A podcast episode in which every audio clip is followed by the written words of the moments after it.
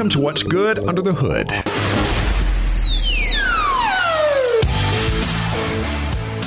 It's What's Good Under the Hood. And I, I, practiced this a minute ago. Here we go. That's Greg, owner of Mazda of Columbia. What's good under the hood? And on the other side, I'm not going to. I'm not going to. I'm not going to attempt to point again. From Fox Sports Radio, 1400 AM, Rob Sanders, ladies and gentlemen. Welcome to another episode of What's Good Under the Hood. Now, if you're listening to this, it can also be watched as well on YouTube. Do we have a? Do you guys know? Of course you yeah. do, because you set it up it's the Mazda. Uh, look, search for Mazda of Columbia on uh, on YouTube, and you will find uh, the podcast set up there in video form, so you can see the beauty of three great faces that should be etched up at Mount Rushmore in the visitors parking lot. That way, you can come in and see that. Cleanse the palate before you go see the real faces of Mount Rushmore. Fortunately, uh, your screen is a little dark there, Rob. He's hiding under his hat bill. What a blessing to all right there. Anyway, let's talk about. We were talking before we got started about the pros and cons of buying import versus buying an American vehicle. And I'm sure that Greg Hood has plenty to talk about on that. What you say, bud? I have plenty to talk about on that. You're asking me. Well, the one of the things you said was that, or Rob actually said it. Talked about people uh, would criticize him when he was in Indiana because he was driving a foreign car, and there's a lot more uh, American they looked cars. At like I was silly. They were like, "What? Why are you? Why are you driving that car? It wasn't made here. What is wrong with you?" That's that's what some of them would say to me, and I'm like, "Uh, I don't know what to say. I mean, I'm up there. It's a bunch of cornfields. I might not make it out of there. I don't know."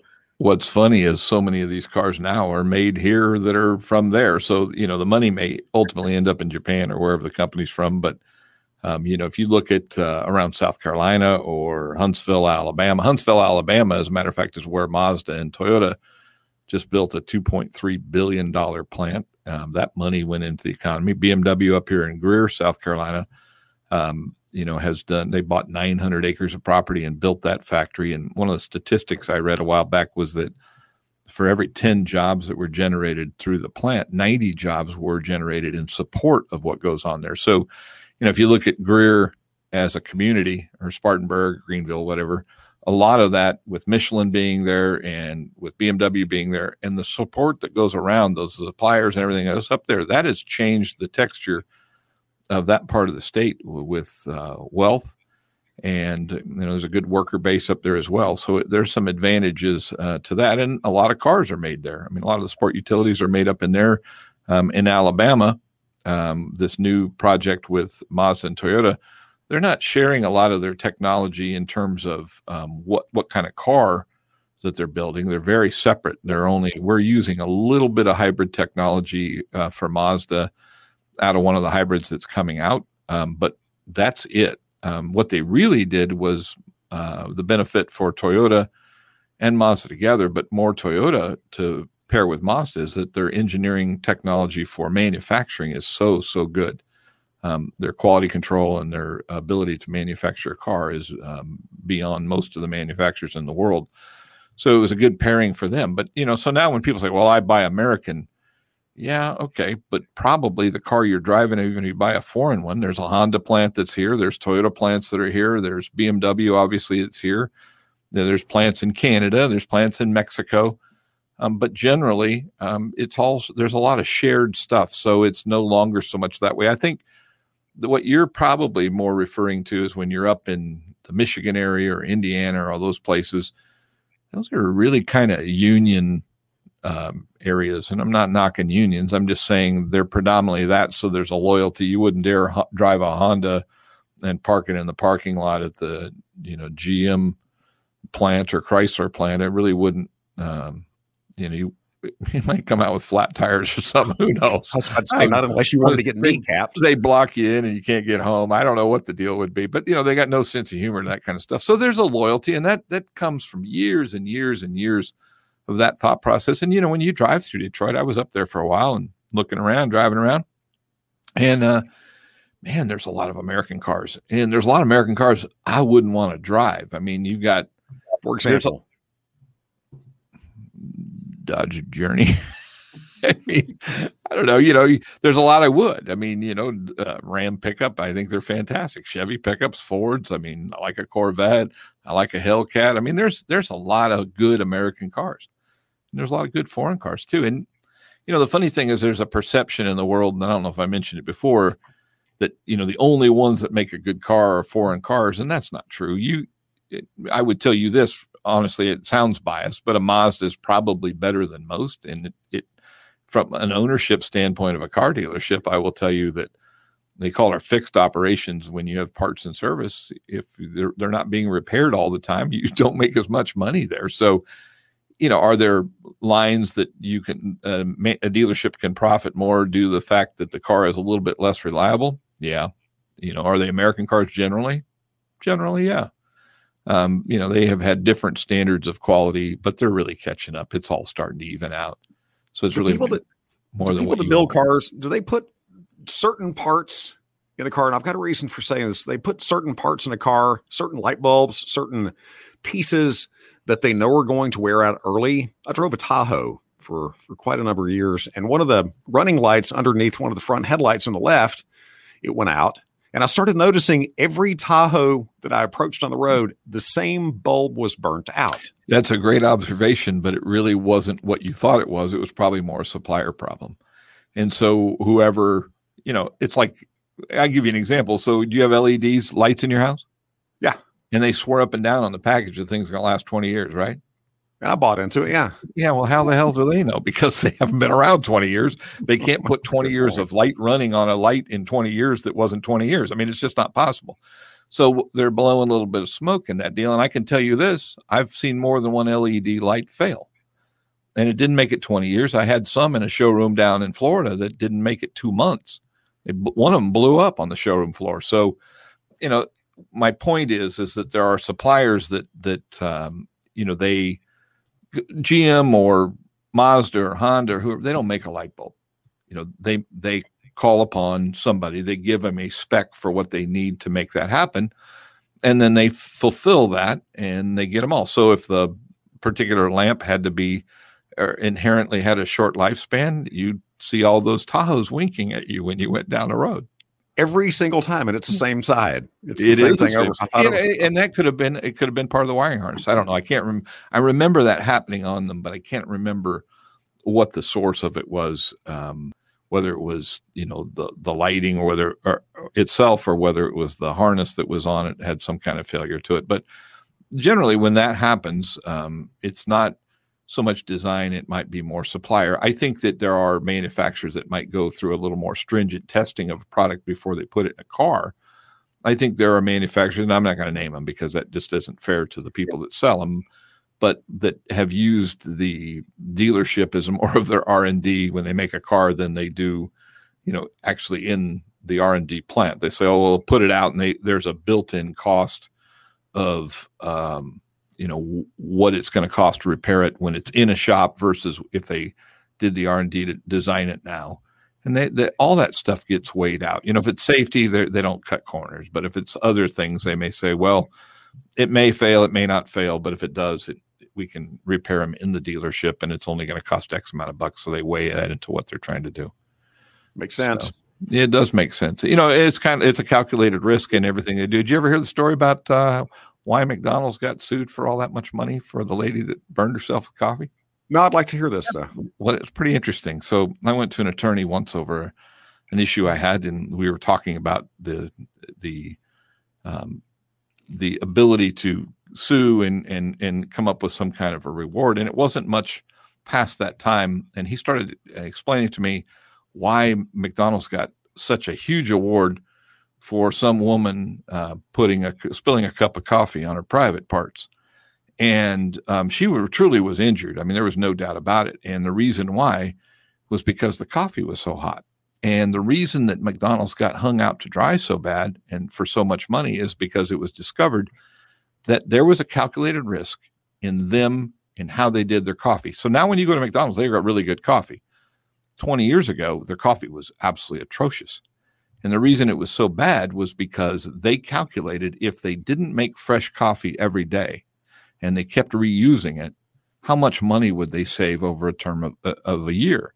And in doing that, what happened was that in order to make that coffee pass muster that people would actually drink it, they raised the temperature. So they would scald their tongue when they drank it, and then they wouldn't really be able to taste. You're laughing at it. It's so they, true. So they, they, so they killed their taste buds. They killed their taste buds. How much and, did she get?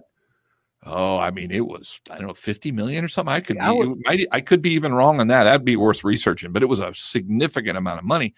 But they found out though that there were I don't know there were emails, but there were, you know, there was conversations and stuff where they actually did a calculation and it was millions and millions of dollars they would save by not tossing out coffee. And so they weighed in the fact that something would go wrong and they could get sued. Well, when that came out, they got annihilated. And and many people went, "Oh my gosh, why in the world would they pay out that kind of money?" Well, when the everything's peeled back and you figure it out, she deserved it because they flat did her dirty. So now they've got all the things on the coffee cup, caution, hot, blah, blah, blah, and trying to protect themselves. But they don't, obviously, they've changed their business model and rightfully so. I'll take I, a cup of coffee found, in my crotch for $50 million. Well, actually, I found the story. I'll do it for here. you for free. I'll just throw it on you. so let, let, me let me don my news director voice for a moment here. In 1992, 79 year old Stella Liebeck bought a cup of takeout coffee at McDonald's in Albuquerque and spilled it on her lap. She sued McDonald's and a grand jury awarded her nearly $3 million, in punitive damages for the burns she suffered. And it's exactly what Greg uh, said there. She said that it said that they basically it burned their uh, they had their coffee at a point where it would burn your tongue and they weren't really recycling they were recycling their coffee basically which is uh kind of gross. But she got three million dollars at uh the age of 79 years old. Um if you give me three million at the age of 79 you know what i'm gonna do? I'll probably I'll probably buy myself a teenager to come and clean my house. She had, uh, she had, uh, buy a teenager. That you certainly can. I didn't think about that. That didn't sound good, but she's cleaning your house, so that's okay. Um, in the house. I mean, that, that way she, they're young and vibrant and can knock some stuff out. Right, right. But you don't right. buy them; you pay them. But she had a bunch of surgeries on her uh, unit there, and that was kind of an issue. So she didn't have a good that wasn't a pleasant experience for her. So if I can throw a little coffee on you, give you three million bucks, burn up your program. well, but at 79, are you do you really need your program anyway? I'd much rather have a teenager to clean my you know house. What? Jack LaLanne said, use it or lose it. And I gotta tell you something, I don't want to lose it. Jack LaLanne, you just showed your age, dude. I'm already old. I know it. I'll admit it. I'm 27. my, you know, my know grandmother used my grandmother used to watch Jack LaLanne on television. Yeah, he pulls out a chair and does deep knee bend. That guy was ripped, man, and he he was ripped up to the day he died, yeah. which was last year or something. I don't know, but he he was, was, not that reason. No, I know he, uh, but he was in great shape, and uh, but that was his uh, that was his comment: use it or lose it. Speaking of being in great shape, are you guys watching the Olympics? No. I, I, I, I mentioned before we came on that I yeah. the other night I was actually standing in my living room watching the United States beat Iran in basketball. We beat them by like 55 points. I, that made me happy, just so so happy. That was a shame. To, that was a shame win after France beat the bejesus out of them. Well, but you normally, have to. You have to. Normally, the French surrender if you wave a flag at them, but uh, not didn't, didn't, Oh. How do you, how do you lose to a guy named Rudy Gobert and then another guy named Sabor, Saborini? Those were the two guys that just sm- smacked around Kevin Durant and a couple other guys, and they waved the French flag at us as we left the court in shame. That that yeah, well, wasn't it? Wasn't it the if I remember correctly when the Dream Team uh, won? If I'm not mistaken, uh, that was a Slavic country of some kind where they were take they wanted pictures with all the guys because they got beat like a drum. Yeah, the, but the, the, the difference between the Dream Team in 1992, they had Charles Barkley on it, and some guy from Angola in the first matchup decided, all right, I'm going to bump Charles Barkley. And Barkley basically, they were up 50 points, and Barkley just flat out elbowed him and told him point blank, "Don't touch me again." We don't have a dog like that over there with this Olympic team. No, but, uh, I don't even. Now, other than Durant, I didn't recognize any of the names that were on the list of who the players were. I don't follow NBA anymore, but yeah, um, you're you're not missing much no, I'm not. I don't. I don't feel like getting politi- political in my sports, so I just stay out of it. No, no, no. That's the best way to go. Well, exactly. we should beat. We should beat France in hoops. I think that as an American, we should beat, beat France at everything. Exactly. Exactly. I, I, I, felt terrible on that game the other day.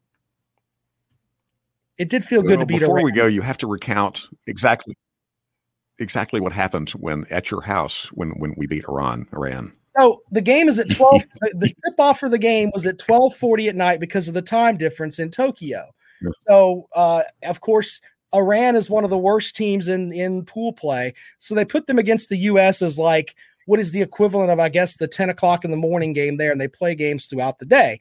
So they the US goes out and they just lay the wood to them and I jump up off the couch and I stood there with my hand over my heart as time expired because uh, I I just whenever we beat Iran in anything it just makes me happy. Not trying to be political, I'm just saying. Stood there. No, all you have to they, say, Rob, is we nuked them. Well, we were 18 of 36 from three point land, so that's that's pretty much a nuking from behind the arc. Yeah, you're we right about that. Against the Frenchies later on, so we are dropping some bombs on in my, my shorts and a t-shirt and was happy to be an American as we beat up on Iran. That's what awesome. did you say at that moment? Uh, we we won't say that here because I'm trying to keep this a friendly podcast, but it was basically bop bop bop bop beep beep beep Iran beep beep Iran, and the wife's yelling at me. Why are you yelling at two o'clock in the morning at the television? Why do you have Lee Greenwood turned up so loud singing "I'm proud to be an American"? What is going on? Uh, my house is a zoo, so yeah, that's that's what you have to deal with. That's awesome. You have what do you have? Three cats and three kids. Three cats, uh, three kids, two dogs, and a wife who somehow stays there. I don't understand why she. Does. Oh my gosh a mess. Crazy. I salute Karen. Exactly. It is what's good under the hood. Greg Hood, Rob Sanders, and me, Andy Woods. Thanks for listening and or watching. Once again, if you're only listening, you can check it out on the Mazda of Columbia YouTube channel.